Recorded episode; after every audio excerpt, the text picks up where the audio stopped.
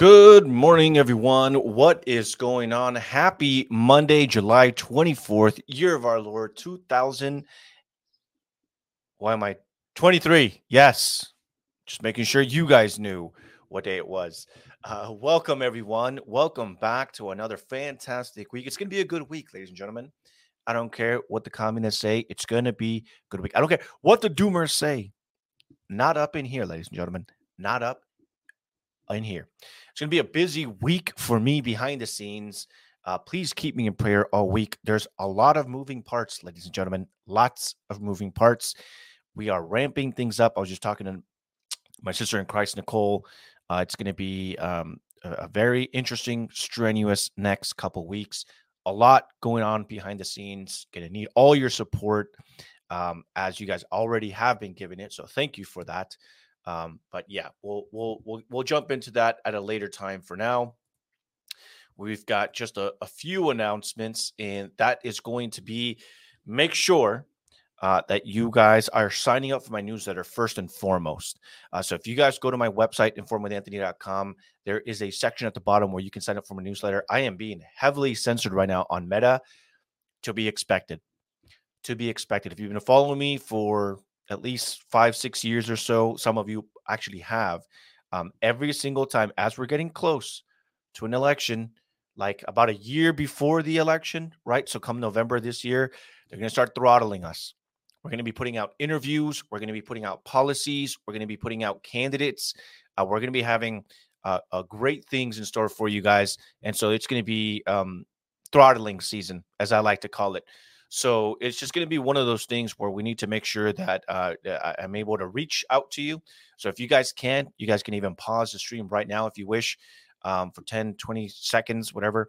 Uh, go sign up for my newsletter. It is imperative. It's the only way I can reach out to you guys should anything happen on Meta. Or if you follow me here, I'll make the announcement here on YouTube, unless they ban me here also, uh, but also over on Twitter, which is now called X. We'll talk about that later on today in today's stream. Uh, but also, if you're at informedwithanthony.com, I mean, if you guys want to grab some merch, some sweet, sweet merch, I mean, that that's really up to you, ladies and gentlemen. Um, you know, so this is uh what that would look like here for you guys. If you guys visit my website, informedwithanthony.com, uh, we've got the merch right here, 10% off with promo code freedom. And then here's the where I was talking to you guys about subscribe to our email, sign up to get notified on new updates. Just enter in your email uh, this doesn't go to anyone except our team. No one else has access. We're not sending it to the FBI. You don't have to worry about it. We're not sending it off to China. None of those things. Um, so, so yeah. Let me see here. Uh, that is correct. Yeah. Let's see here. I do have a guest for you guys here today. Saw you in there. You can just join and I'll bring you in shortly. I have a guest here for you guys today. Um, his name is AJ uh, Hurley. He is a pro life activist, um, and he will be discussing the breakdown of the thousands of Christians that will be rallying this week on, on Saturday, specifically here in Los Angeles, to fight against this uh, tr- uh, all trimester abortion center that's going to be opening up in the fall. Uh, so that is why I themed it. Um, t- uh, today's segment with uh, thousands of Christians uh, to do that. And so we'll make sure that uh, we get you all the information.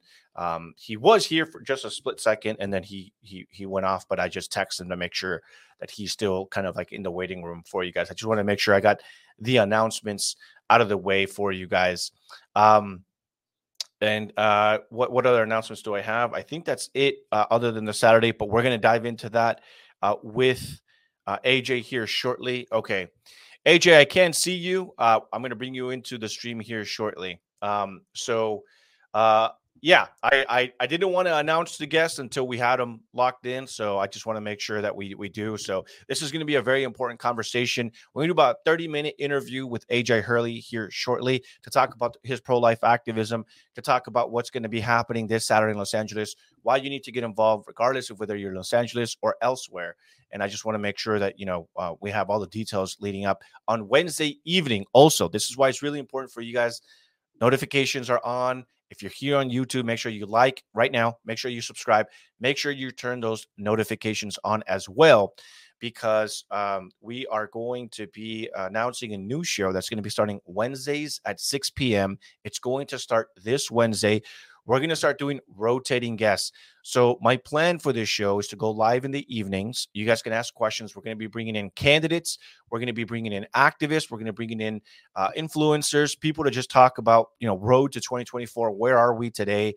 Having this sit down. My plan is to be able to fly people in. We're going to set a budget together. Uh, this budget will be announced on all social medias uh, because it's going to be up to you, the people, uh, to be able to fund this. So, again, that's why it's imperative that you guys are able to support my work with at least $5 a month over at patreon.com forward slash inform with Anthony. We've got many great things coming up going into 2024. We're not just going to be streaming on YouTube, we're going to be streaming on Rumble and we're going to be streaming on Facebook. We're also going to be streaming on Twitter moving forward. So, this show will be live Wednesday, 6 p.m. Uh, Pacific time. And we're going to be bringing in guests, candidates, anyone you guys want to hear from. These conversations are important. It's important to, to, to put out the truth. And so, you know, it, it only happens with your support. We have no corporate sponsors. We have no big money. It's all $5, $5 donations a month, $10 donations a month. So if you could please head on over to patreon.com forward, forward slash inform with Anthony. We're going to be creating more content, more conversations. And then we're also going to start doing a lot more behind the scenes, members only uh, exclusive content for you guys. So be in tune for that. A lot's going to be happening all the way through August. I'm hoping by September, everything is said and done. We have the funding for editors. Uh, if you are interested in working with us, if you are into writing, if you are a journalist, if you write articles, if you are an editor, reach out to us. You can DM me, message me, like, hey, I'm in Los Angeles. I want to, I, I, I, share your vision. I want to help however I can, you know, and uh, I'd love to have you guys with me. All right. So uh, with that, um, I believe that is everything again. So what I'm going to do is I'm going to invite Mr. AJ here at your stream. All right. I believe we have him. AJ, can you hear me? Yes, sir. Can you see me okay? We can see you just fine and we can hear you just fine. Awesome, brother. man. Awesome. Yeah. So we are actually out in front of the DuPont clinic right now. Okay. Uh, me and uh, and my my brother Tim here, and uh, so the this is the the clinic where um, California's first late term abortion clinic is set to open in the fall, and okay. so um, Prop One, as many uh, of you know, Californians know, Prop One really opened up a new landscape for California in terms of abortion rights. Prop 1 made a constitutional amendment for the state of California enshrining abortion rights in the state. Now you can kill a baby legally here in the womb up to the day of birth. So that allowed this place behind me here, DuPont, to open up that advertises abortions up to 31 weeks, six days gestation. Yep. So um, this is for any reason whatsoever. In fact, uh, on their website, they they hail the fact that uh, that you know uh, you can you can kill your baby for any any reason you deem necessary, and you don't even have to provide a reason. And that you know late term abortions, in their own words, are are a beautiful thing. Yep. Uh, so, so Seth, I, I actually have it pulled up here. Uh, I'm sorry, AJ, I have it yeah. pulled up here um, on their website. I don't know if you can see it on your screen, but we're actually at the DuPont Clinic website. And here, as you guys can clearly see, it says about us and it goes into our services. It says first trimester, first trimester in clinic abortion, abortion from 15 to 26 weeks, and abortion from 26 to 31 weeks and six days. Yes. That is absolutely insane. And you're absolutely right that this all has to do with AB1. Just real quickly, I also have an article here from October 31st. And, and AJ, you can speak to this. It says, Would Proposition 1 allow abortions after fetal viability? Legal experts say no. So here they are gaslighting Californians, telling us legal experts are waning and saying this would never happen in California. But as you just stated, and as you can see here on their website, abortion from 26 to 31 weeks in six days. So they lied to the American people. They lied to Californians. And so Uh, AJ, why don't you tell us about you know? So you're you're at the clinic. What what's what's going to be happening this week? What what is the plan? Well, and real uh, quick, here? Anthony, on that, you know, the, the the fact is that they've been doing this. This isn't the only state. Like I was, I I had for I spent two weeks trying to eh, knock on doors in, in Michigan for this very reason. They had Prop 3, which did the same thing. And by the way, each of these amendments to their state constitutions, they don't define the right to abortion as a, a right to adults. They literally say any individual. And so what has happened and happened and is happening now is that it's absolutely stripped away uh, the rights of parents um, and parental consent, parental guidance. So um, if your 13 year old daughter gets pregnant, she does not have to tell you she's pregnant, and she can literally have an abortion during school hours, and you could be none the wiser um, because the state cannot discriminate against that uh, right enshrined in the state constitution for any other for any reason, including age discrimination. So that's that's what we're at here. That's where we're at in this state of California. So it's incumbent upon us as uh, as the, the community, the Church of Jesus, to um, to really just push back and stop this. Yeah, AJ, I'm looking right at the DuPont uh, Center. So it looks like they already have the information that I have here is for the DC location. Are they located anywhere else outside of DC right so now? F- from my understanding, they have like three or four all right, I think we're having a bit of connection issues. Just just wait. Let's just wait a second, see if outside can... of D- DC, um, and is now opened up in California. But this is really, um, and I think part of the reason for that is they they have a specific niche. They they market their abortions to um, to rich people. This is a they, they call this a, an abortion spa. Right. Abortions here, late term abortions Insane. here cost uh, upwards of ten thousand dollars. Um, so they, you know, they have abortion doulas that can walk you through, and clients joking about how, how these abortion doulas are really helping them laugh through the process and, you know, talk them through it while they, they boast of high-speed Wi-Fi and, and uh, you know, uh, cable internet. It's just deplorable. Yeah, AJ. So I'm actually pulled up at the website here, and one of the frequently asked questions that it shows is I am under 18 years old. Do I need to bring a parent with me? And it says, no. Washington, D.C., or wherever these clinics are, does not have parental involvement laws, so minors don't need to bring a parent or guardian. We do require all patients receiving sedation to bring an escort, but this person does not have to be a parent or guardian. So yeah. just just showing the audience here, and I'm highlighting it here for you guys. This is the DuPontClinic.com. So you don't see that I'm trying to misdirect you here. This is their very own website, and they and they are essentially saying no matter what age you are, because it, it just says minor. They don't say from 13 and up. It just it doesn't matter. So long as you're minor. Welcome, welcome to the dystopian nightmare that is uh, that is abortion extremism and, and really, it's what's happened. Uh, obviously, Roe v. Wade was uh, was a blessing that Roe v. Wade was overturned. But to be honest, Anthony, it's it's also a curse in some regard now because what the, what the Supreme Court did was say that the decision to regulate abortion has been ter- returned back to the people and its elected representatives. Right. And what that really means is uh, the decision as to who lives and who dies can be made at this point now up to the mere fiat decision of the American voter. Um, and so I, I, think it's it's incumbent upon us to, really call upon our state and federal rep, representatives to just say, look, uh, the 14th Amendment is a is a resolu- or is a, an amendment that says no person should be deprived of life or liberty without due process of the law. And so uh, there's a, there's definitely a federal role in protecting. Right, AJ. If I could just have you just speak directly into the mic, if you don't mind, just uh, moving forward. Uh, but just to make sure we, we catch everything you're saying. So so uh, I know that this Saturday there is a protest at that very location that you are. Can you tell us a little bit about that protest, how it came to be, who's involved, and, and what sure. we're hoping to achieve? there? and I think there? That's that's probably a good segue for me to introduce uh, one of my best friends. Tim Clements, who's been working with survivors for on this project specifically since the start. Okay.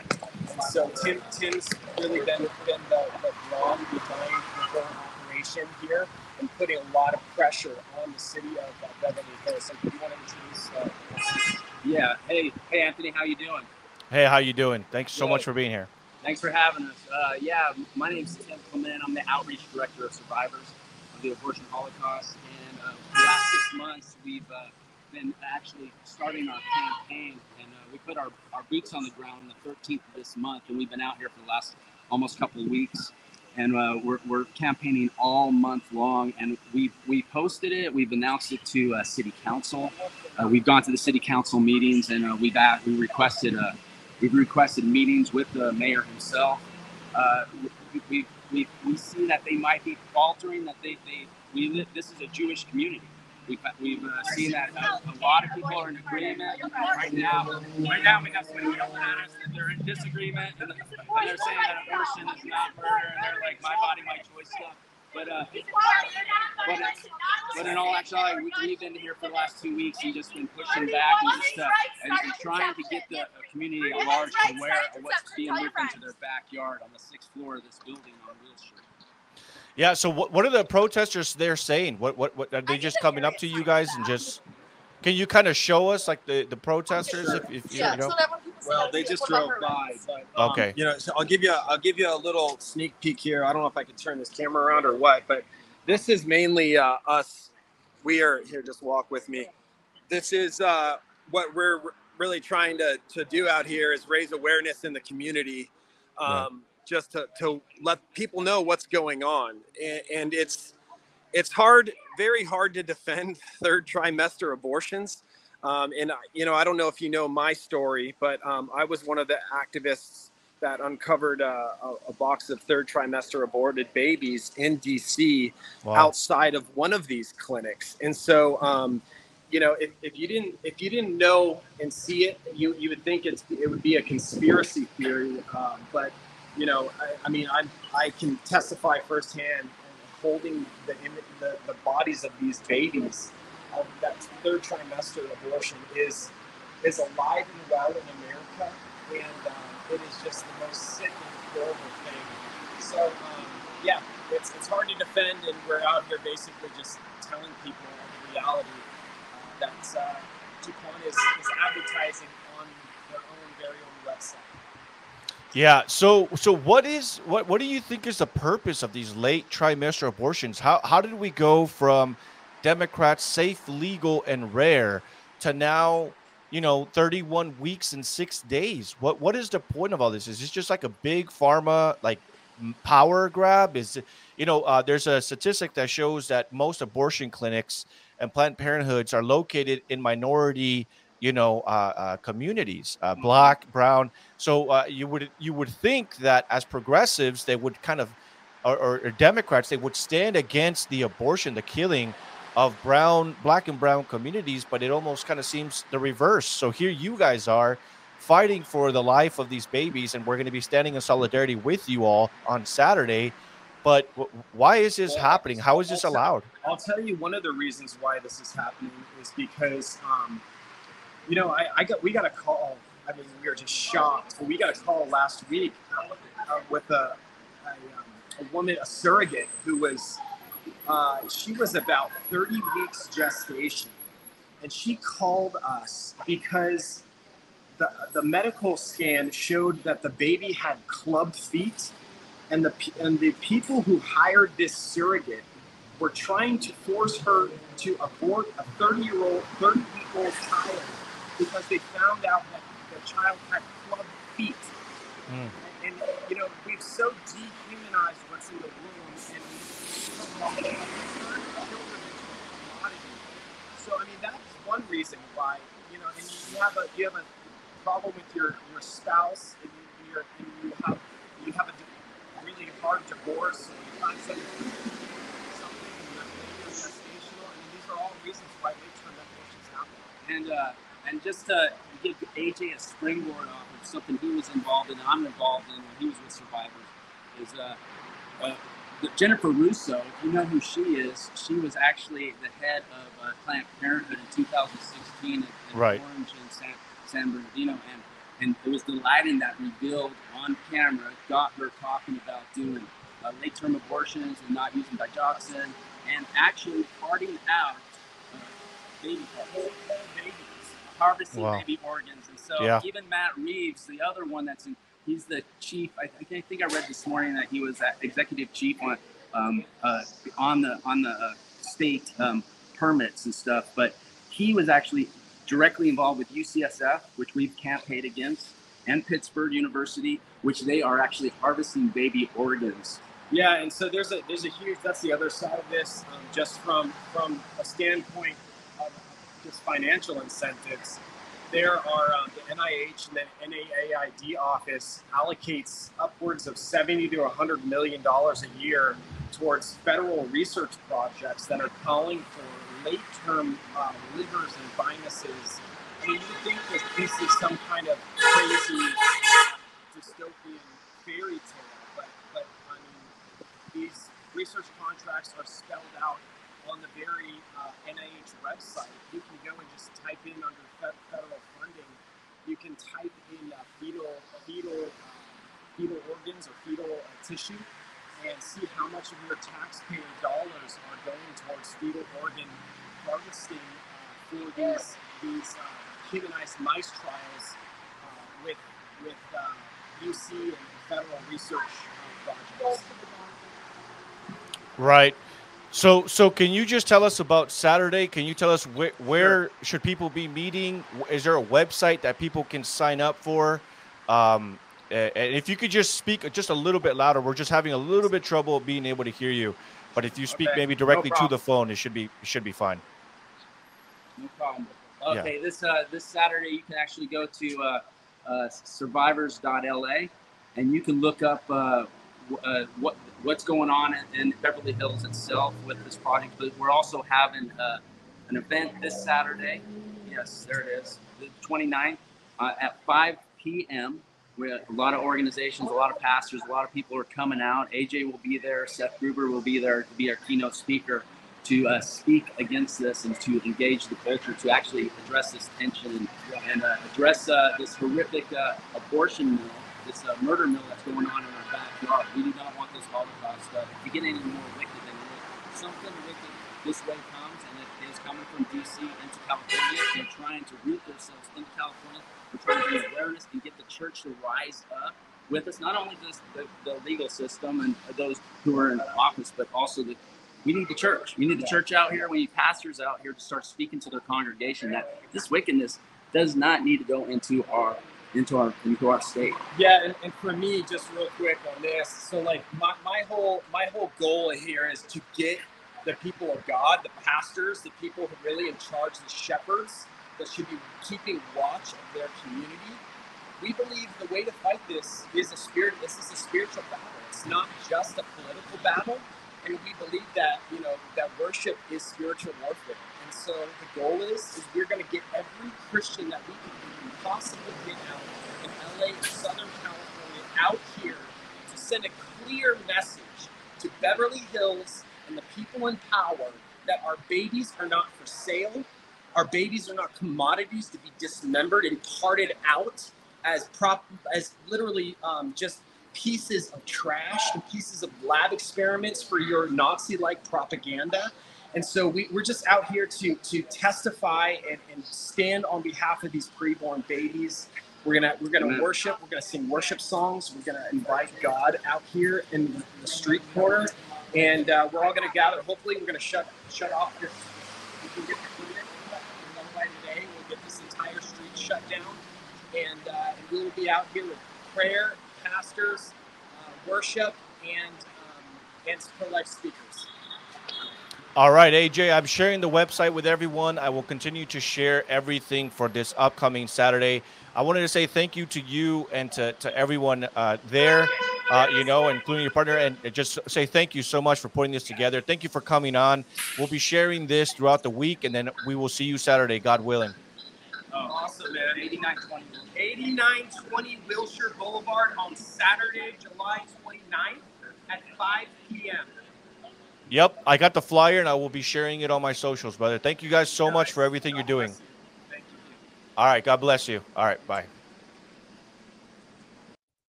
All right. Um, I apologize for the little bit of hard of uh, uh, the audio. I was actually able to pick up everything, but that's because obviously I'm in a closed space, earphones on and stuff like that. But there's a website for you guys, survivors.la.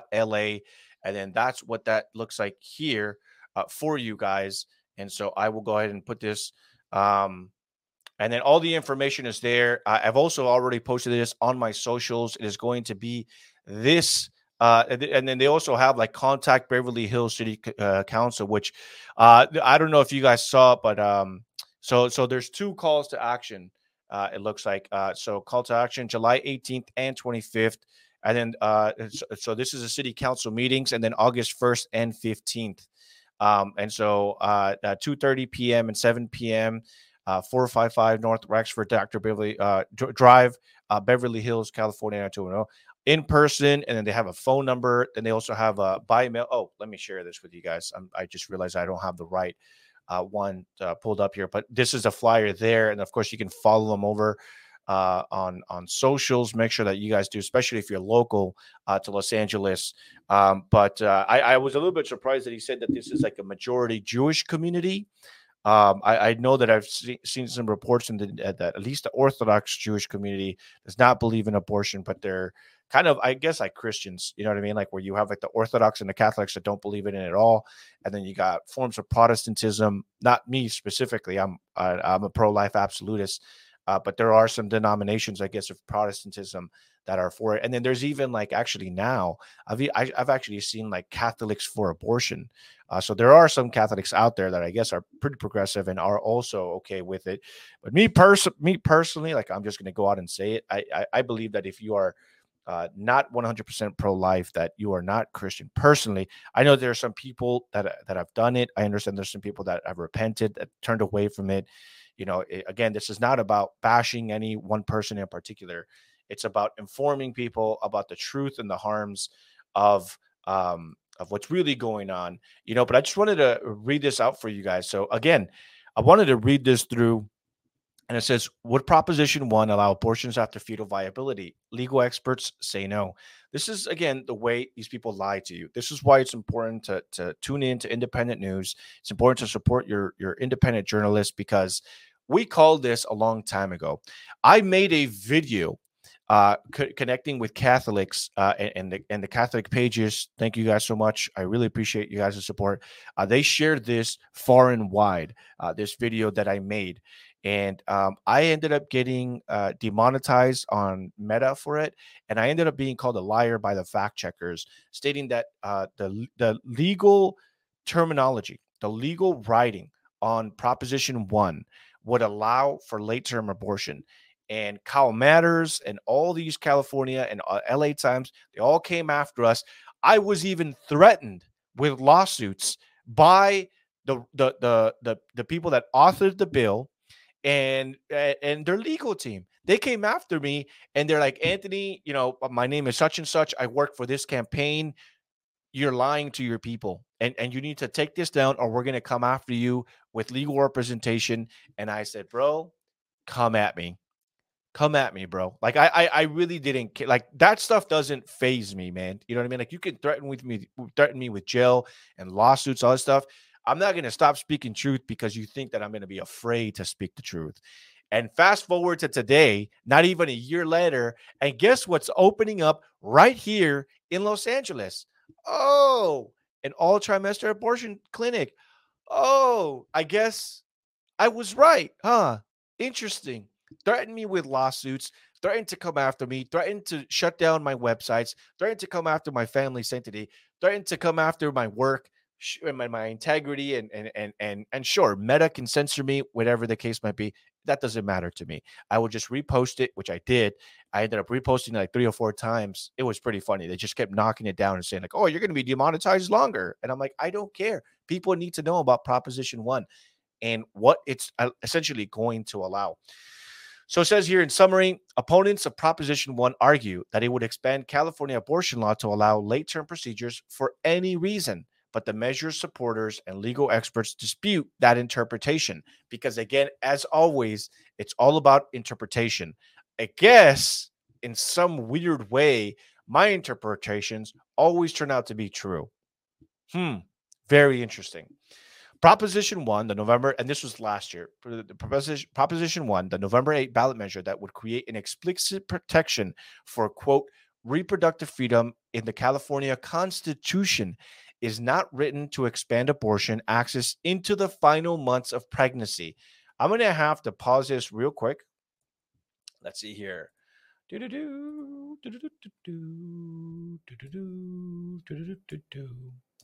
Now let's see what this says. DuPont Clinic after 26 Washington. Uh, what does this say right here? What does this one say? Abortion from 26 to 31 weeks and six days. You can have an abortion via this clinic up until the day before birth. I don't care what kind of legalities or reasoning or explanation or technicalities. I don't care about any of those things. These clinics perform abortions up until the day before birth. That is a fact. I don't care if you try to say, oh, you know, um, well, Anthony, these are extremely rare cases where it doesn't matter. I said that this law, and I said that these clinics would allow abortion up to the day before birth, and they called me crazy for it.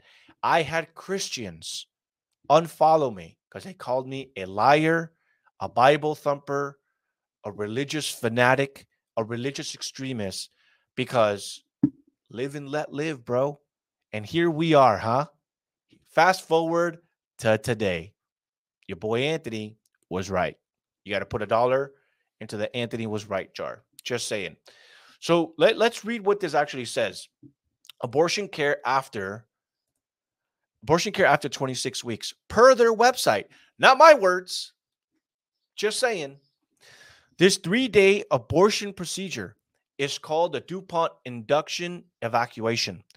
The first day is a preoperative appointment, which will involve a brief ultrasound and medications to help ease the process over the next two days. When you return on the second day, your provider will perform a brief pelvic exam to, play, uh, to place Dilapan to help your cervix open slowly overnight.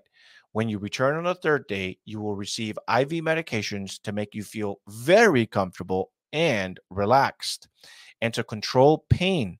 Once you are comfortable and your cervix is dilated, the physician will complete the abortion procedure, which takes about 15 minutes or less.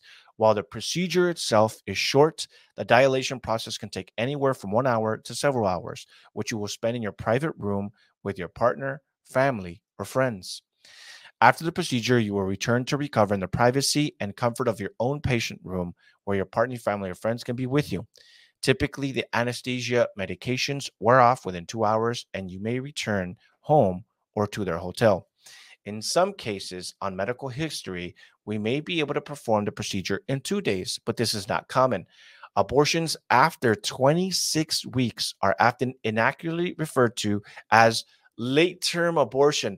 Oh, so they're changing the language. Interesting. Which is a corruption of quote late trimester abortion. No, you stupid.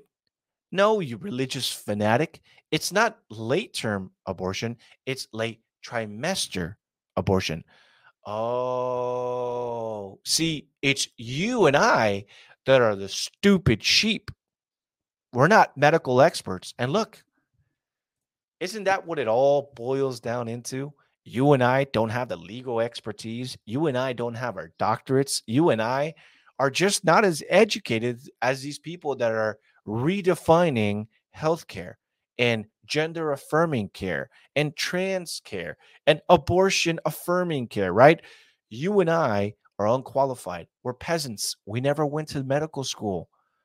We don't, we, we're not allowed to talk about this. We're too stupid, you and I. We don't understand any of this. We think we have an idea, but we really don't. That's what the media, that's what these legal experts wish for you to understand. Oh, you're not a doctor? Then you don't understand anything. This isn't late term abortion. This is what? Late trimester abortion.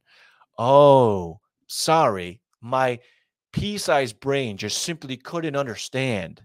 Forgive me, doctor.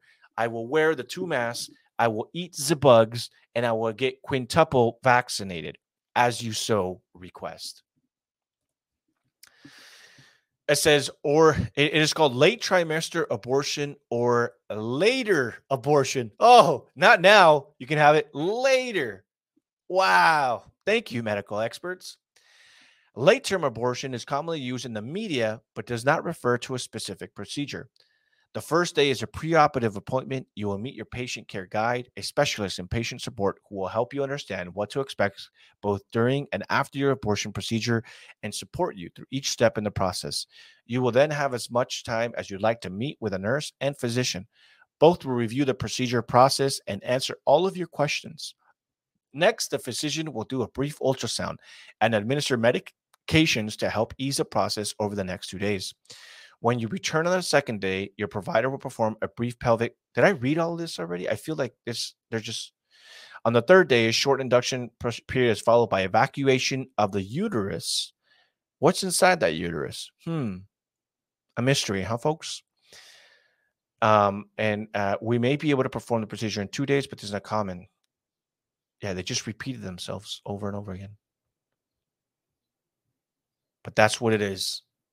And don't you dare question it, you bigots, you religious fanatics, you Christo fascists, you. But let's go back to this. Proposition one. So we read on the website itself that abortion is available up to 31 days and uh, 31 weeks and six days, a day before birth.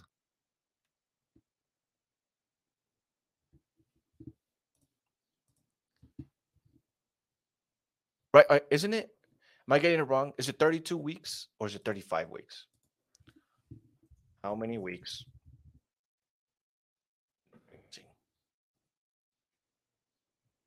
It's about 40 weeks. So I guess I got it wrong. Um, pregnancy usually lasts about 40 weeks from the first day, but it is the argument still stands because it is a late trimester abortion.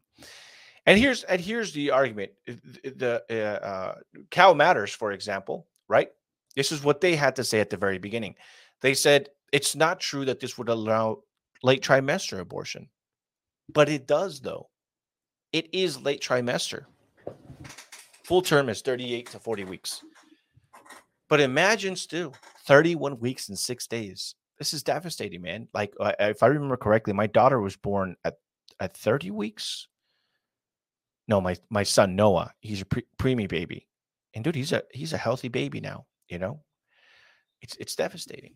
So just strike from it. I admit that I was wrong. It's not a day before birth. It is a day before 32 weeks. Full gestational period is 38 to 40 weeks. Um, but again, the argument is this is they promised us, they told us the religious bigots are wrong. This will not allow for late trimester abortion, but it does it does allow for late term abortion or later abortion, per the medical experts. Proposition 1, the November 8 ballot measure that would create an explicit protection for reproductive freedom in the California Constitution is not written to expand abortion access into the final months of pregnancy. And despite warnings from opponents, legal experts say that is a highly unlikely outcome if it passes. Yet it's happening. The simple yet sweeping language of the measure quote, the state shall not deny or interfere with an individual's reproductive freedom in their most intimate decisions, has been a source of contention, even among some supporters of abortion rights since it was introduced this summer. If Proposition 1 fails, access to abortion in California would not change, but opponents warn in dire terms that if it passes, the measure would override existing restrictions in state law, which limit the procedure after a fetus is considered viable, thereby permitting abortions up until the moment of birth. Mm, very interesting, huh, ladies and gentlemen? And then here we are. So again, if you guys want to go to that um, uh, website, it is survivors.la. Um, it, it has their websites on there. It has their links. Um, and then they have um, the DuPont Clinic. It even has like a link, third trimester late, late abortion. Oh man, I don't know if I want to play this video. I feel like that's a lot right now without any warning. You know what I mean? Here's what I will say. Maybe send this link over to other people. I'm not going to play the video for you guys because I've seen videos like this and it's so devastating. It just it, it irks me. It's it, it angers me that this is even allowed. But again, that resource is here for you guys to use. Survivors.la. Um, they have the call to action. They have who to contact via phone number, via email, via text message. This is here for you guys. Again, um, here it is for you guys, right? Uh, they have everything for you guys. Please make sure that you are sharing not just this podcast, not just uh, this uh, uh, we- uh, you know website. Make sure you sh- or, or YouTube. Make sure you're sharing the link. Also, teach people, educate people. It is your duty. If you have people that are still for abortion, send them these links. Have those conversations. It's up to you. You need to be having these conversations. People tell me, "Man, Anthony, I wish like my uncle, you know, would watch you, or I wish my aunt would watch you, or I wish my sister would pay attention." Have you tried sending them the link? Maybe that's just all it, it will take. Just send them the link, like, hey, listen to this guy talk about this clinic, upcoming clinic that's going to be allowed in Beverly Hills. I don't know. You know what I mean? Uh, yeah, James, man, you're absolutely right. It's one thing to read it, it's another to see it. Many people will say they know what an abortion is, but they have to see the brutality of it. And it is brutal, man. It really, really is. Nicole says the pictures of the babies are vile and heartbreaking at the same time. I completely agree, man. You know, um, but just just go on and you know share that. Who are the individuals behind this business? And then there gives you Dr. Jennifer Russo, abortionist, Dr. Matthew Reeves, abortionist, Charisma Oza, Director of Patient Services, DuPont Clinic. And then these are some of the images, man, of some of these late term abortions. This is just devastating. You know, it says here on March 25th of 2023, pro life activists in Washington D.C. obtained a box containing the bodies of 115 children outside of Washington Surgery Center abortion business. Five of the babies in this box were nearly full term and showing injuries that only that strongly suggested they were illegally aborted or left to die after being born alive. Here are some of the heartbreaking images of these children. Look, man, you know, it, there there comes a time where every single Christian, ha, eh, you know, it's like a crossroads in life of what am I finally willing to stand up for? What am I finally willing to do that goes above and beyond my normal daily activities or weekly activities? How can I stop watching Netflix? Maybe I don't need to go to Disneyland every weekend as a Disney adult with no children. I don't know, whatever the case might be. But there comes a time, there is that crossroads in every Christian's life of saying, when is enough enough? We're talking about mutilating children. We're talking about with, with the trans ideology and the gender and the gender stuff agenda. And now we're talking about literally killing babies inside the womb up to 31 weeks, soon up to the day before birth. I mean, the legal terminology is there to allow it. When is enough enough? When will we finally start pushing back? When when will we as Christians finally start acting selflessly, start partaking in our community, start pushing back against these satanic agendas? And I hope that for many of you, I mean, sure, there's only 32 people watching now, but I know that hundreds tune in every single day, probably a couple, probably a couple thousand, um, because I also stream on different platforms. Um, and then you guys do a pretty good job, especially over at Meta, to to share this. You guys go on Facebook and then you reshare it. But these these conversations need to be had, and it's it's hard. It really is hard to look at these images, to look at these videos. But it's like Nicole said, you know, you you have to be able to see, you know, um, these images or videos so that you truly know what it's actually like uh, to do this. But um, I, I pray that most of you if you're able to make it out this Saturday, uh, that you are there for the rally. I will be live streaming for those of you who cannot make it. As always, your support is always appreciated. A like, a comment, and a share goes a very long way. You'd be very surprised. Uh, but we will be out there this Saturday in Beverly Hills protesting this, and I will be doing live coverage as I always do.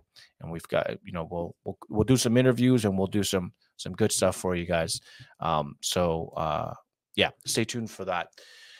All right, moving on to the next item here for you guys. Um, breaking news. This is pretty massive. This just came out today. Hunter Hunter Biden's former best friend will testify before Congress that Hunter had dad, President of the United States Joe Biden, on the phone multiple times with foreign business partners. That's right, ladies and gentlemen. After President Biden famously for years has been saying, I had nothing to do with my son's business dealings. Well, now there's a close best friend of Hunter Biden saying, uh, That's actually not true. And I'm willing to testify under oath. No, knowing well the retributions of the Biden family, the president himself, and I'm willing to go forward and testify. This is going to be very interesting. It says here in a direct challenge to the Biden family narrative, Hunter Biden's former best friend, who served as a director of the Ukrainian energy company Burisma, along with him, will reportedly say that Hunter Biden put his father on the phone roughly 2,000, 2,000, two dozen times as Hunter spoke to his foreign business partners of business investors. Joe Biden has repeatedly claimed he did not speak with his son about Hunter Biden's foreign business dealings. Devon Archer, 48, will testify before the House Oversight Committee. Can I just say it right now? Can I just say it? Devon Archer did not commit suicide. Pray, pray for this man. Devon Archer, 48, will testify before the House Oversight Committee and is expected to say the calls happened in his presence. The New York Post reported adding that a close associate of Archer said he is testifying out of his obligation to his quote civic duty. God bless this man. The associate stated Archer has quote nothing to hide, no revenge to enact, nor anyone to protect other than his family, and he feels he has been handcuffed by the absurdly bogus fraud case into remaining silent in a forum where he was he has immunity he can at least start to spook to speak truth Archer's family has allegedly been targeted with death threats and warnings to, quote, keep your mouth shut since it was revealed he would testify. Quote, we are looking forward very much to hearing from Devon Archer about all the times he has witnessed Joe Biden meeting with Hunter Biden's overseas business partners when he was vice president, including on speakerphone. House Oversight Committee Chairman Rep, uh, Representative James Comer, Republican of Kentucky, said one of the meetings Archer will discuss occurred on December 4th, 2015, when Archer and Hunter Biden reportedly had dinner with Burisma board in Dubai before they were contacted later at another hotel by senior Burisma executive Vadim Pozharskyi, who told them Burisma's owner, Mykola Zlochevsky, needed to contact Hunter Biden. Biden reportedly called his father and put him on speaker, then introduced uh, Pozharskyi, uh, Pozharskyi and Sholevetsky to him, adding they they quote need our support. Prior to the phone call in September 2015, U.S. Ambassador Jeffrey Pyatt had singled out Slovetsky in a speech about corruption in Odessa. Ukrainian prosecutor General Viktor Shokin was investigating Burisma, prompting uh, to pre- pressure Hunter, as emails on Hunter's laptop revealed. One, uh, 1 November 2015, email showed Pozharskyi emailing Hunter Biden and Archer demanding the user influence to quote close down the investigation targeting Burisma. Ooh. All right, now to answer a quick question that somebody asked me, uh, I believe it was Nicole that asked me, Anthony, you have told us many times, as the president has said multiple times nobody F's with a Biden. So why is it that it seems people are effing with the Bidens? And here's what I will say, and I will, and I have to add this context. I have long predicted, and I have long alluded to that I don't believe that it's going to be Hunter. Uh, I'm sorry, President Biden for the 2024 election. Personally, I believe it could be Gavin Newsom. I think he's a front runner, and I think Michelle Obama will be tied into the mix. And here's what I've also stated I believe that President Biden and the DNC knows that they have an uphill battle if it's President Biden versus Donald Trump in the 2024 election, a rematch of sorts. There are things that, quote, happened in the 2020 election that are not happening going into 2024, specifically with mail in ballots across the entire country. There are not people huddled into their houses. There are not people paying attention to the election. People are out and about. The games are back on. People are distracted, etc., etc. Now, I've also said it looks like they're coming after Donald Trump. And actually, let me pull up this video for you guys. This is Vivek Ramaswamy saying that he himself believes that they will arrest. Let me see. Vivek Ramaswamy.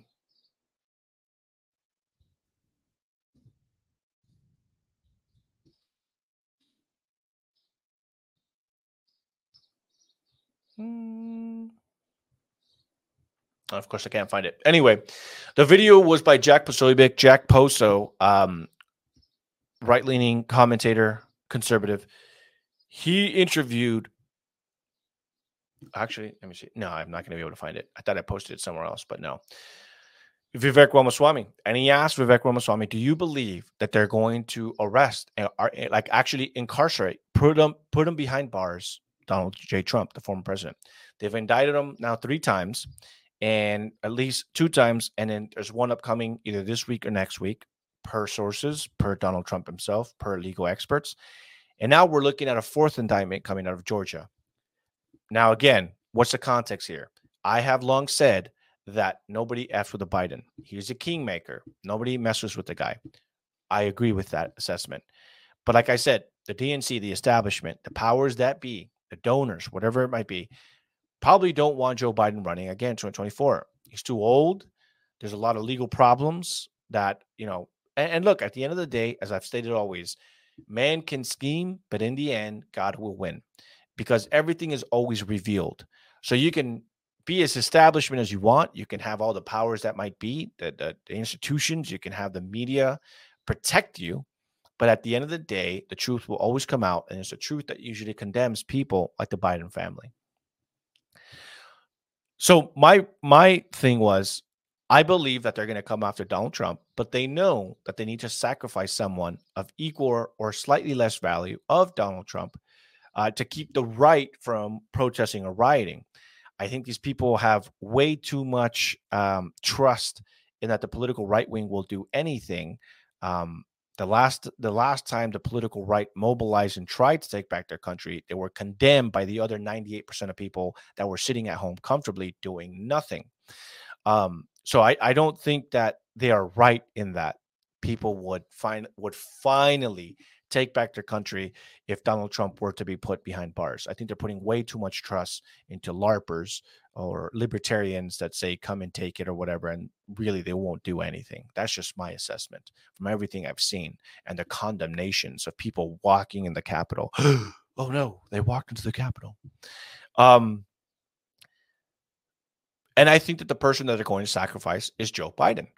I th- I believe that if he were to step down, he's going to be in on it. I think that uh, they've already told them, look, in order for people to have trust in the justice system, in order for people to at least be fooled, at least some people will, to believe that we are acting justly here or equal here, we need to bring up all these charges against your family. And then eventually, which again, remember, the focus has always been on Hunter Biden. It's always Hunter Biden. Nobody cares about Hunter Biden outside the political right wing and maybe some independents. People are voting for Joe Biden, but now they're implicating Joe Biden, according to this person that's about to set to testify. So, what I believe is happening, it's not that people are effing with Joe Biden. I believe it's part of a plan. And the plan is to arrest Donald Trump and put him behind bars, but also get rid of Joe Biden for him to step down he's going to make some kind of announcement and say, guys, I understand that there's a lot of noise around me, around my campaign. In order for me to continue working for the American people, in order for me to to to to, to be the person I am, I, I've given everything I can to the to the federal government. I've served my country long enough. I'm not going to be running in 2024. I am stepping down so I can deal with all these family matters, to be with my son and my family that need me during these t- trying times. I could see that happening. And enter Gavin Newsom, who's second in line as of now. He's all over the media. He's back on Fox News for the first time in over a decade. He's throwing out the 28th Amendment, saying that he has a plan to save America and to stop gun violence and so on and so forth. He's the only other guy I can think about. But then, of course, that leaves Kamala Harris. Well, that's why I've said they might swap out Kamala Harris for Michelle Obama. Now you have Gavin Newsom and Michelle Obama 2024. That within itself is a pretty powerful ticket. Think of all the people that are connected to the Obama family, right? You've got everyone, all the big players there. And with Gavin Newsom, his auntie was Speaker of the House, Nancy Pelosi. So that that's a very powerful duo already within itself. Gavin Newsom, after 2026, will be termed out as as as uh, governor of California. He cannot run again for governor in 2026 unless he changes the constitution, which I wouldn't put put it past him, you know, um, or he changes the rules rather. But there are already people, including the lieutenant governor of California, that have announced that they will be running in 2026. So I don't think that the lieutenant governor, the second in command to Gavin Newsom, would have announced that they're running in 2026 this early if there wasn't already a plan in motion to get her to succeed him or potentially someone else that's been chosen by Gavin Newsom and friends. So I hope that answers your question, Nicole. You said, Anthony, you told us, aha, you know, like, wait a minute, Anthony, you said this would never happen. And again, that's just my prediction. That is my assessment. That is my my views as of now. I believe that they will continue to come after Hunter Biden. They will either impeach him or which I there's no way that the Senate impeaches Joe Biden. Um, it would just be a really bad look uh, for for Democrats if they if they impeached one of their own. But I do believe at some point between now and the fall, uh, and again, this is because other people have speculated to the same that President Joe Biden will step down due to all these allegations and all these problems. And again, I believe he's part of it. And so now you're going to have Gavin Newsom up against and, and Michelle Obama up against, I guess, Ron DeSantis because if President Trump is behind bars.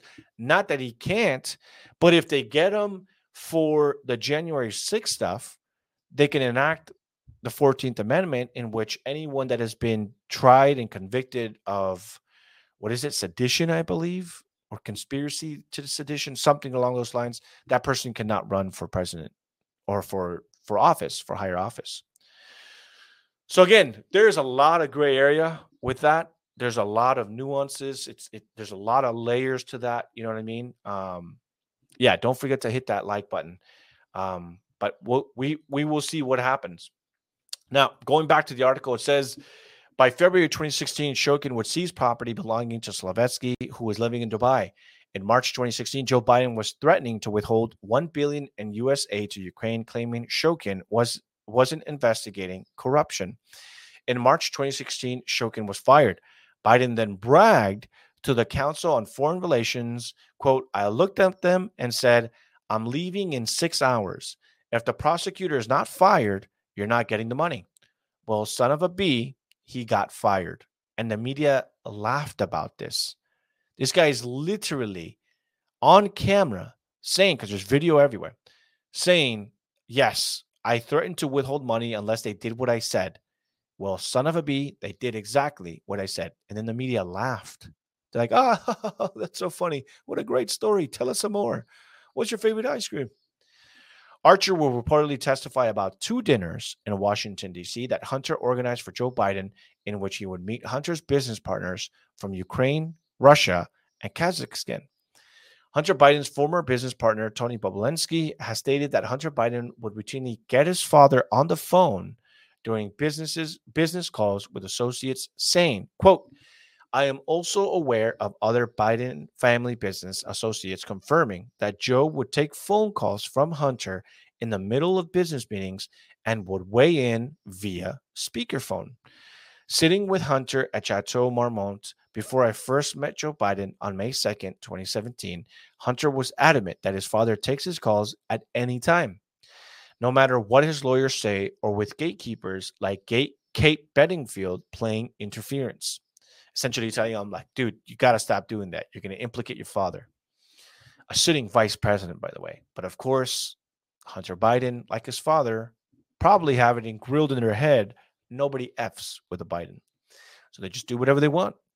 The American people don't fully appreciate yet the key role Joe Biden played in the Biden family global influence peddling. I would equate it to a chairman's role in a traditional business structure. So there you have it. And apparently, this uh, uh, hearing will happen uh, sometime this week. I believe it's going to be Wednesday. Because uh, I, I, thought I read somewhere. This article doesn't state it, but it looks like it's going to be happening uh, this Wednesday, if I'm not mistaken. Let me see. Can I? What's his name again? Archer. Devon Archer. Okay. Let's see if I can. Devon Archer to testify.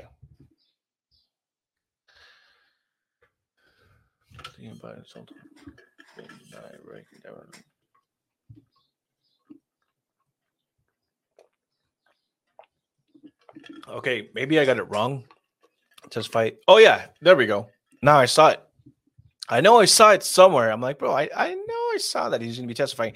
So this is Colin Rugg, just in Hunter Biden's former business partner, Devon Archer, set to testify this week. That's going to be spicy. That Joe Biden was deeply involved with Hunter Biden's overseas business dealings, attending meetings both over the phone and in person.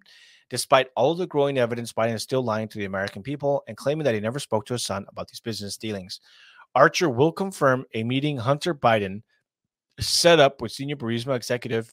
I read all this already. If this were Trump, the impeachment process would have begun a long time ago. And with this is when then presidential candidate Joe Biden uh, was asked by Peter Doocy of Fox News if he had ever been involved with his son's business dealings. And this is the response going back a couple years now. I believe this was early 2020, might have been 2019. Nah, I'm pretty sure this was 2020. Listen to this. Oh, why is it that I can't hear it? Let me see. Yeah, I should be able to hear it. Let me see. I've never spoken. There we go. And so, how do you know? Let's talk about. Know? Here's what I know. I know Trump. I've never spoken to my son about the overseas. And so, how do you let's, know? Let's talk about. Here's what I know. I know Trump deserves to be investigated. He is. I, I love the deflection. So he was asked by Peter Doocy, "Have you ever been involved with your son's business dealings?" Which now it looks like we're going to find out the truth. The truth is yes.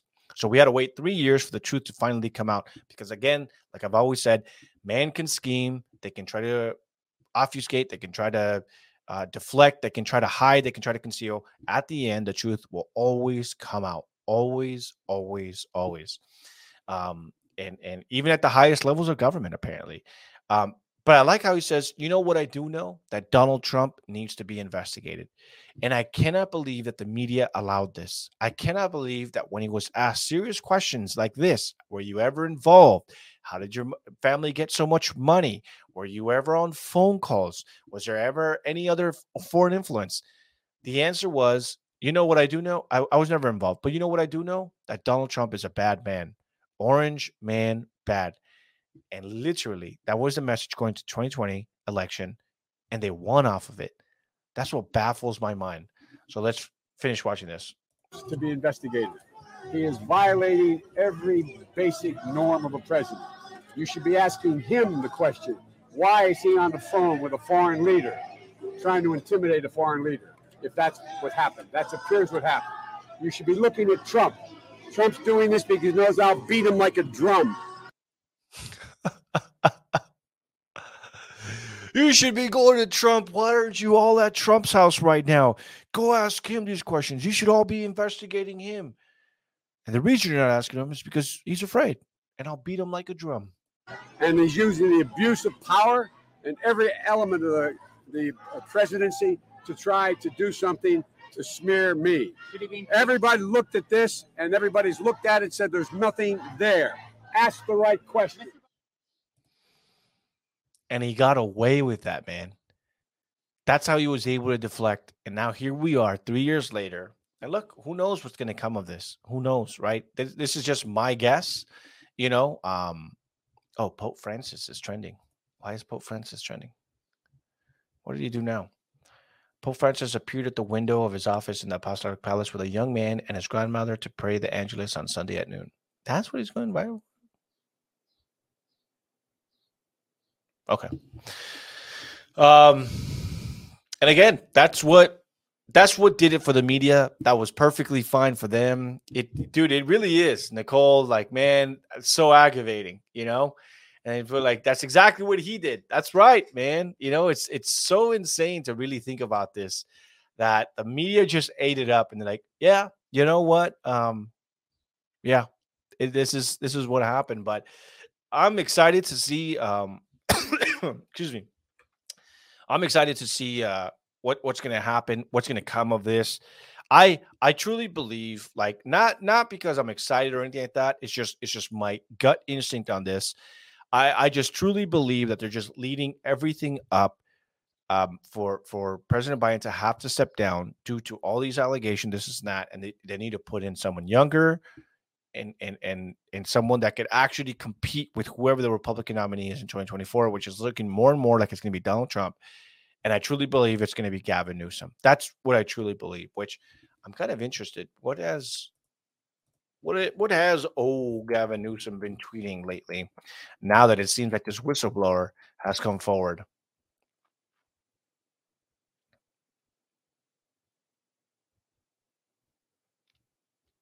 Still focusing on just mass shootings. So that's going to be his drive for 2024, man. You know that that he with the 28th Amendment and and and the gun violence. As of 15 hours ago, Gavin Newsom is just still working on. Because look, one of the things that they always get California in is the gun violence, despite some of the strictest gun laws in the nation, and then records of crime. So it looks like he's already doing damage control. 15 hours ago, this weekend marked the 400 mass shooting in the US this year. Absolutely insane. Everyone deserves a right to safety. Time for a constitutional amendment to end these tragedies. He's already campaigning. It says here facts you won't see on Fox News tonight, thanks to President Joe Biden. Sucking up as of 21 years, 21 hours ago. Violent crime rates are generally down. Illegal border crossings have dropped to the lowest level in over two years. Inflation is down. Consumer sentiment is the highest in two years. Before that, he shares a President Joe Biden talking about the the um, uh, the ec- economic policies that he's passed to make a strong and robust economic recovery post pandemic. Saying it's the, you got to remember, we've read the headlines here, ladies and gentlemen. We've read the articles here, how it's the best economy since the 1950s under President Joe Biden. So, of course, he's got to suck up. Of course, he's got to say these things because if he doesn't, you know, you got to kiss the ring, man, you know?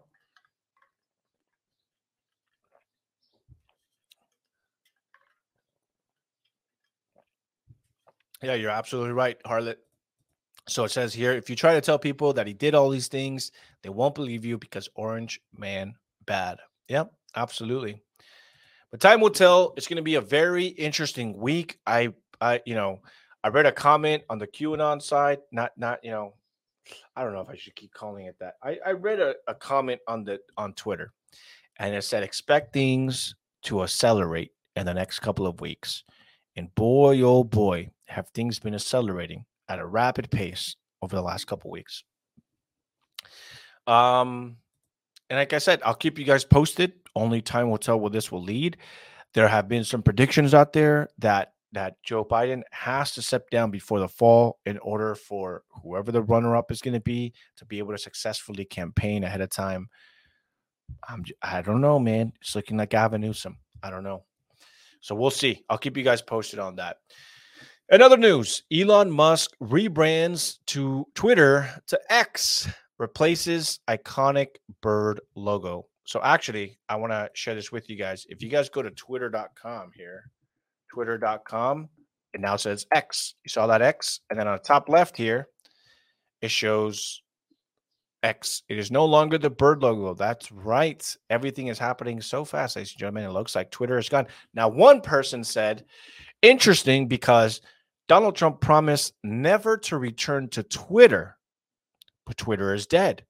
It's now X.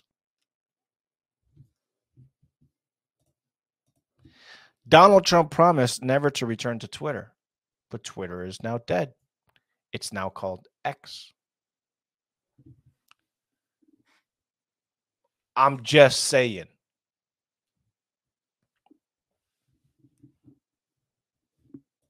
Just saying. All right. it's a CNBC. Elon Musk rebrands Twitter to X, replaces iconic bird logo. It says Twitter owner Elon Musk officially changed the company's famous bird logo to an X on Monday as part of a sweeping rebrand he announced on the social media site over the weekend. Musk, who acquired the platform for 44 billion late last year, wrote in a post Sunday that the company would soon, quote, bid adieu to the Twitter brand and gradually all the birds. As of Monday, the domain x.com directs users to Twitter's homepage, though twitter.com also remains live. Branding in the mobile app has not changed for many users yet. That's true. Uh, I woke up this morning expecting to see my Twitter logo uh, as an X. That still has not happened. It's still the little the the old bird Twitter It says the transition from Twitter X to uh, to Twitter X reflects Musk's vision to turn the platform into what he has called a quote everything app. Twitter CEO Linda Yaccarino wrote in a post Sunday that X will be, quote, centered in audio, video, messaging, payments, banking. She added the platform will also be powered by artificial intelligence. So here's that for you, Linda Yaccarino. It's an exceptionally rare thing in life or in business that you get a second chance to make another big impression. Twitter made one massive impression and changed the way we communicate. Now, X will go further, transforming the global town square. X is the future state of unlimited interactivity centered in audio, video, messaging, payments, and banking, creating a global marketplace for ideas, goods, services, and opportunities. Powered by AI, X will connect us all in ways we're just beginning to imagine. Now, let's hear it. What's up, everyone? Are we liking this? Is this scary? Should we all be anxious and depressed immediately? I'm kidding. What are we thinking about this change? What are we thinking about this?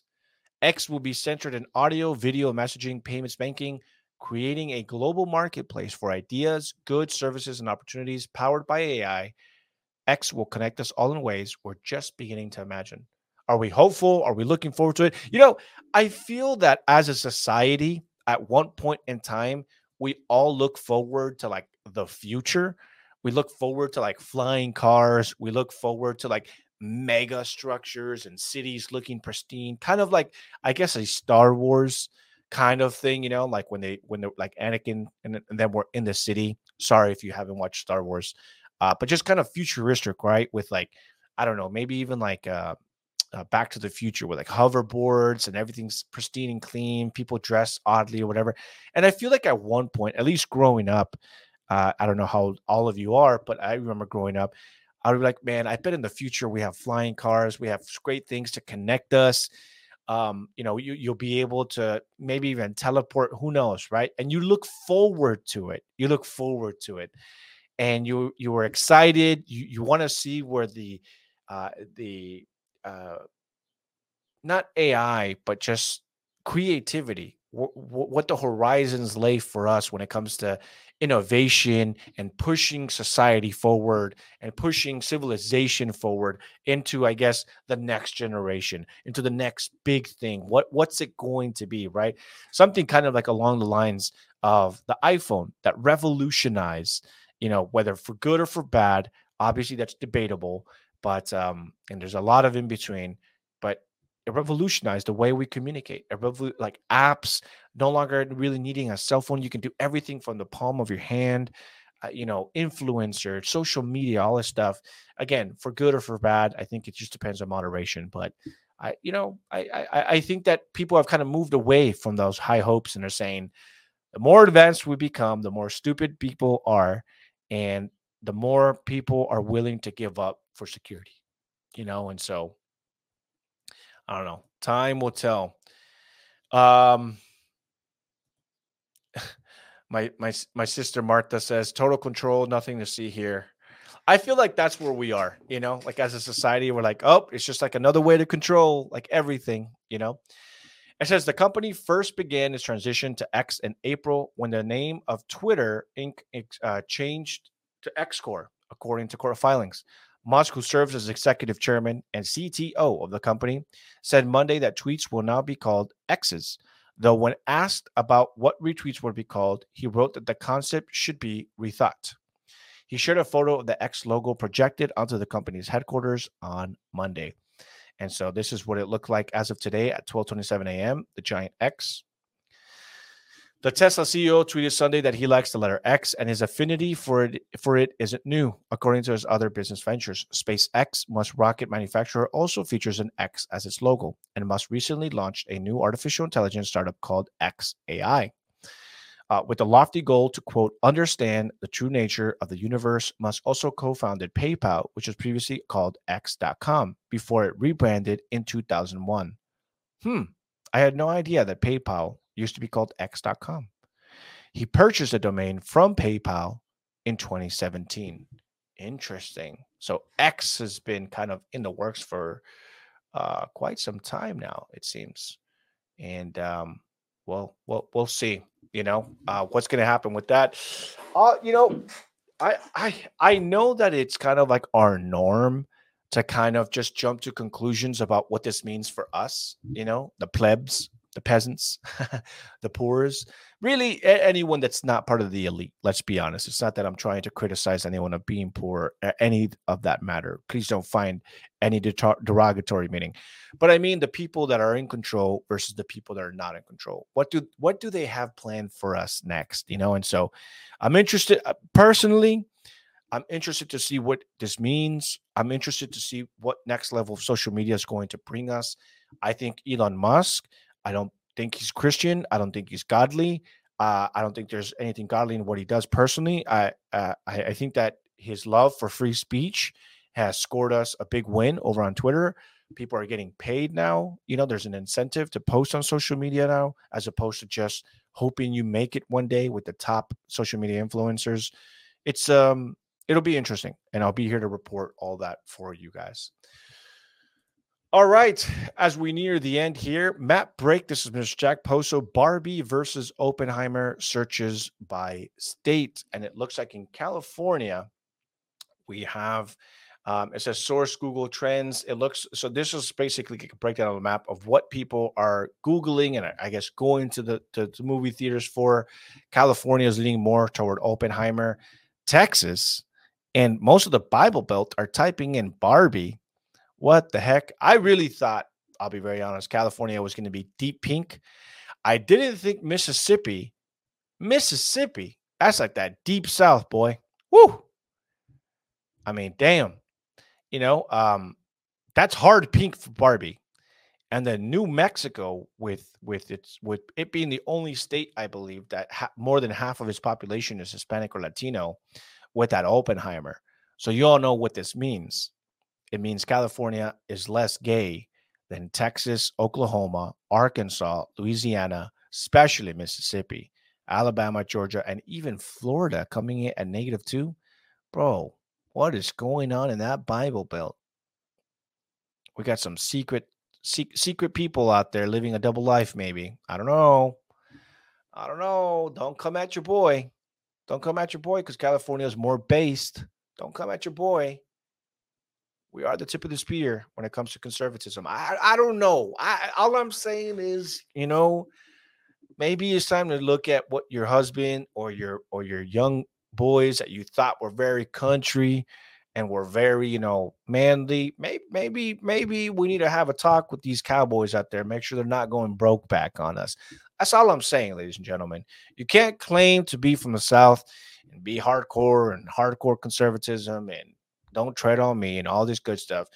And Mississippi is going hard for Barbie. I'm just saying.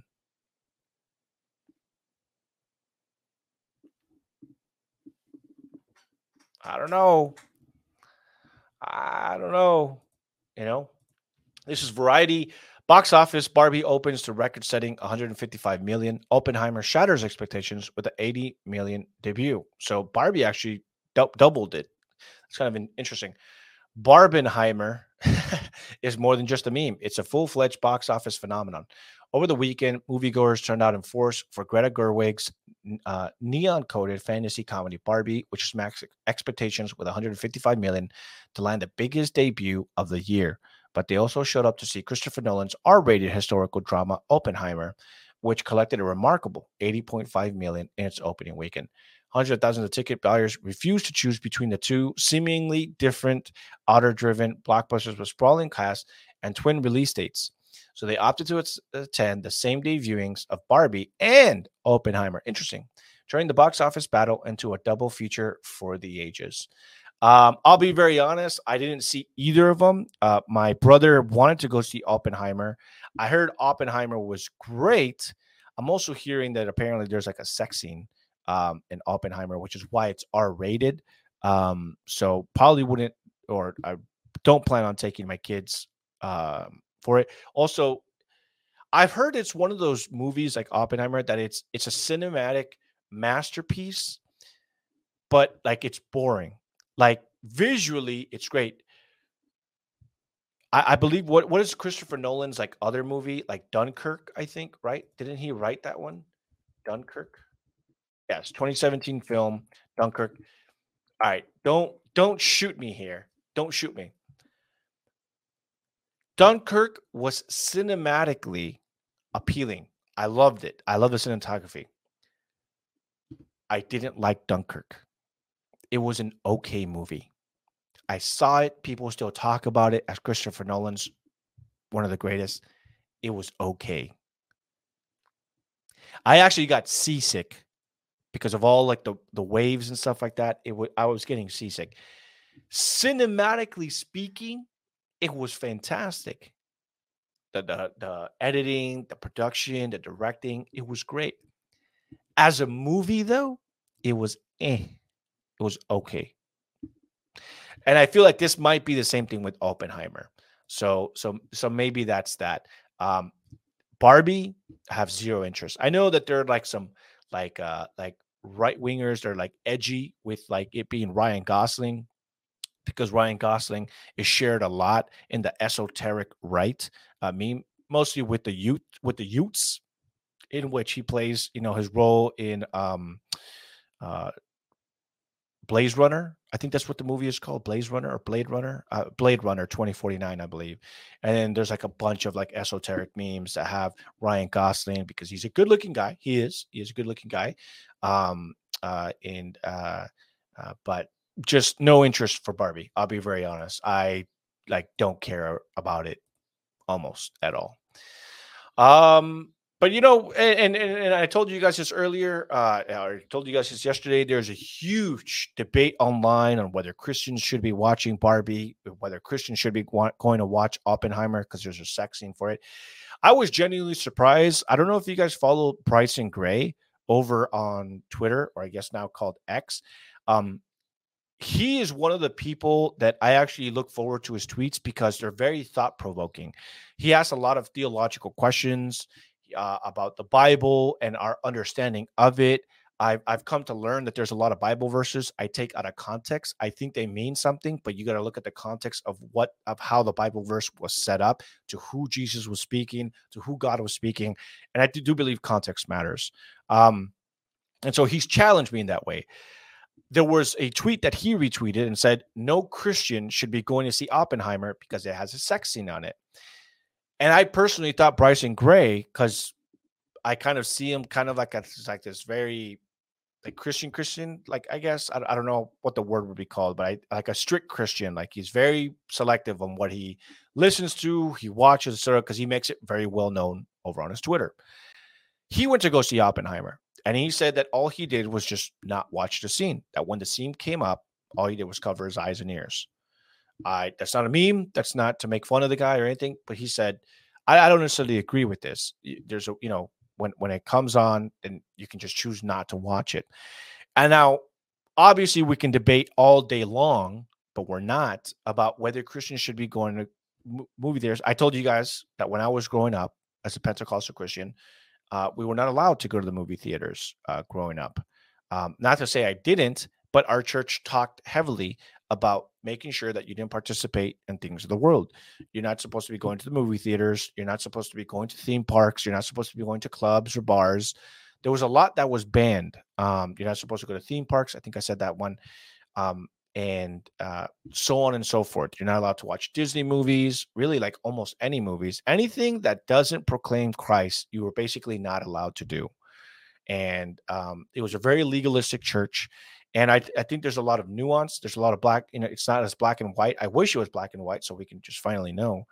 Um, but there are a lot of people that went to go see the movie that are Christian. I don't think there's anything wrong with that. I gave you guys my perspective. If you want like a longer rant on it, you can just can head on over to my Telegram. That's where I put the rant. But here's what I will say, and and this is what I told you guys. So my wife and my daughter went to go see it because they were invited by family members, and they're like, "Sure, we're gonna go." Um, they didn't do the whole like pink thing, like uh, where they they were dressed head to toe in pink. You know what I mean? I think my my wife had like a pink Friends sweatshirt, and I think it was given to her because I've never seen her wear it before.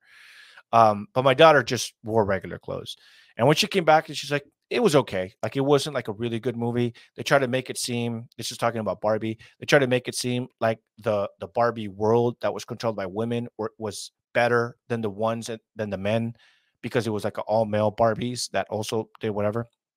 Um, and um, but clearly, and this is what she said to me, the males had their world way b- better under control than that. Apparently, there was a scene, uh, according to social media, where there was like a trans doctor. I asked her about it, and she's like, "I have no idea what you're talking about." And I asked my wife, and she's like, "I didn't see it. Like I heard you say that before we went. I don't know what they're talking about." There was like a doctor, but the doctor wasn't trans, like outly, you know, or they just weren't trans, period. So then I'd asked my daughter, I'm like, well, was there anything, was there any funny business? And she's like, not really. Like, obviously, you can tell that they're trying to make it seem like the world ran by women are is better ran than the world for men. And there's a conflict between that about who should have more power or whatever it is. And throughout the movie, they make it seem like the women should have more power and obviously i've already had these conversations with my daughter about the patriarchy and how women should only be in the kitchen always never anywhere else and she agrees with me and so i'm kidding by the way.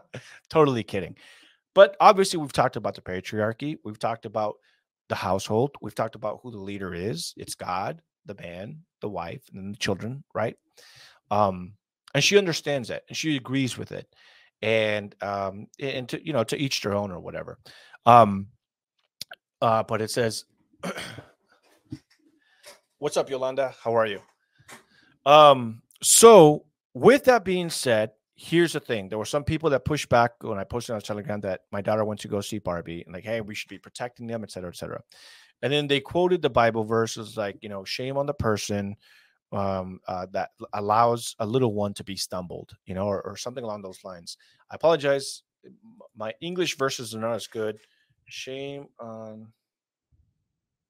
allows a young one to let's Bible verse have no shame and, and Okay, Matthew 18, 6. But if anyone if anyone causes one of these little ones, those who believe in me, to stumble, it would be better for them to have a large millstone hung around their neck and be drowned in the depths of the sea. So, and, and look, you you guys can always be transparent with me. If you want to accuse me of things or if you just want to question my things, I'm okay with that. Um, iron sh- sharpens iron. So there's a lot of people or some people, and I'm going to say a lot of people said, why did you allow your daughter to go see this, seeing as she's 14 and clearly, there were some scenes that you knew beforehand that were not godly. Uh, you know, first of all, why are they at a movie theater? Secondly, why Barbie? That's not a good role model for women, so on and so forth, and so on and so forth.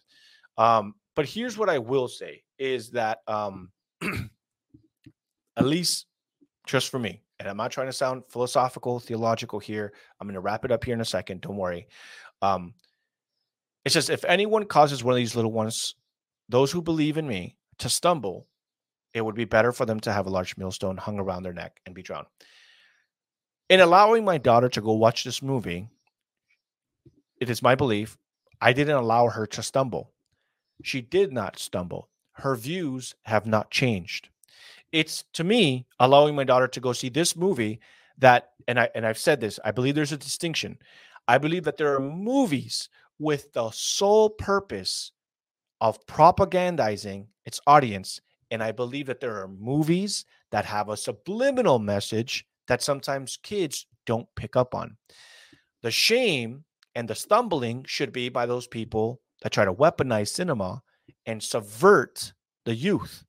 I believe the consequences will be to them, not me as a parent for allowing my 14 year old daughter, who in his historic times is already a woman, right?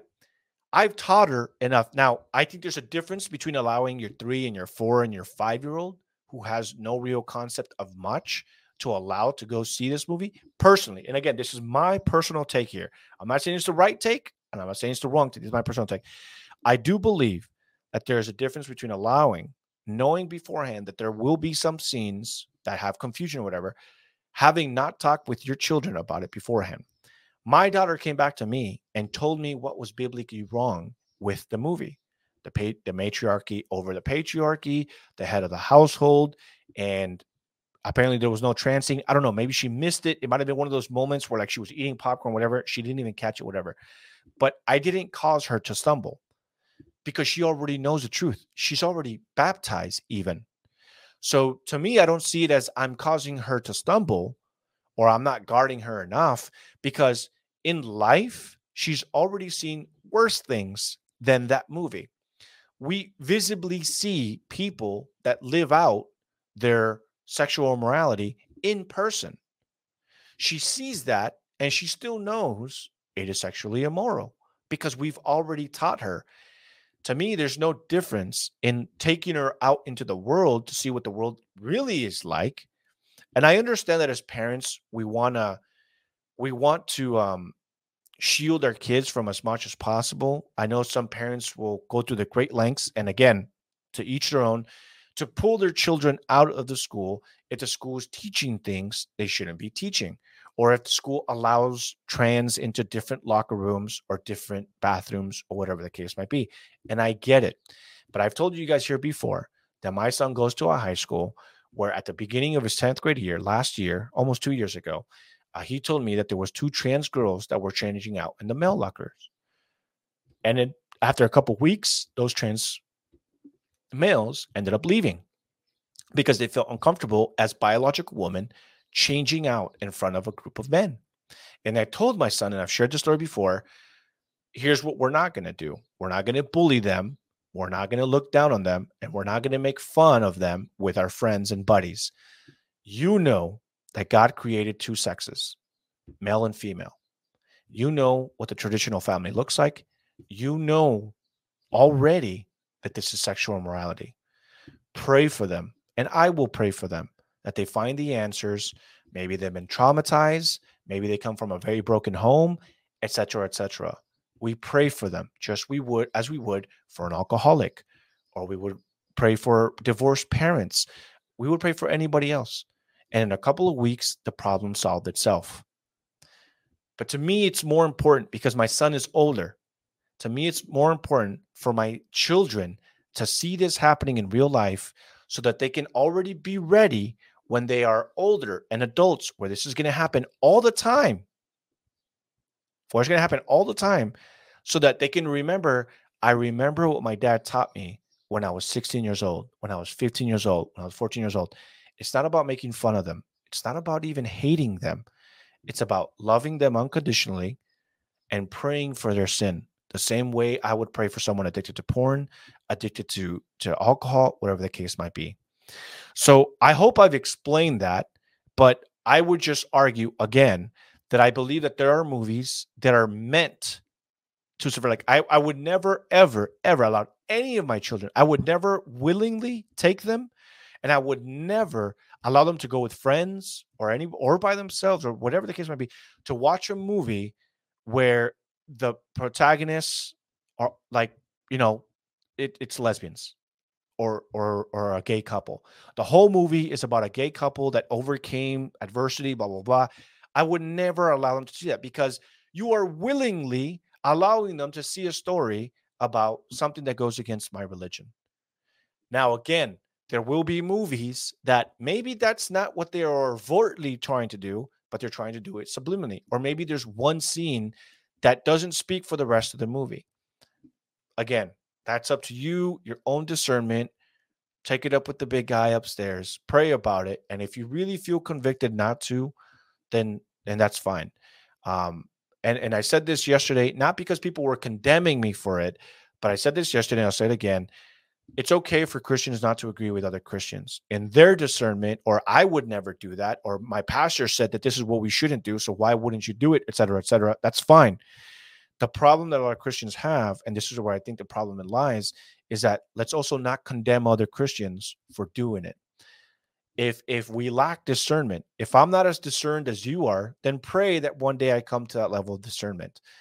But let's just not look down on others and be like, hmm, I would never do that. Hmm. I would never wear that. Hmm. I would never m- allow my children to go to public school. That's fine. And, and I pray for you and your and your ministry and your discernment, etc. All we can do is pray for each other and help each other out and figuring things out, you know, why we wouldn't do it. You know what I mean? So, so anyways, rant over. Thank you guys so much for tuning in. I think I'm going to wrap it up here. It is 1038. Holy smokes. Uh, big week ahead of us. Please make sure, more than anything, you are liking, you like subscribing, and you are sharing this podcast. Thank you guys so much for joining me this Monday. I pray that you guys have a good rest of your Monday. And also, I pray that you guys will join me back tomorrow, Tuesday, God willing. All right, guys, I will see you then. God bless. Have a good rest of your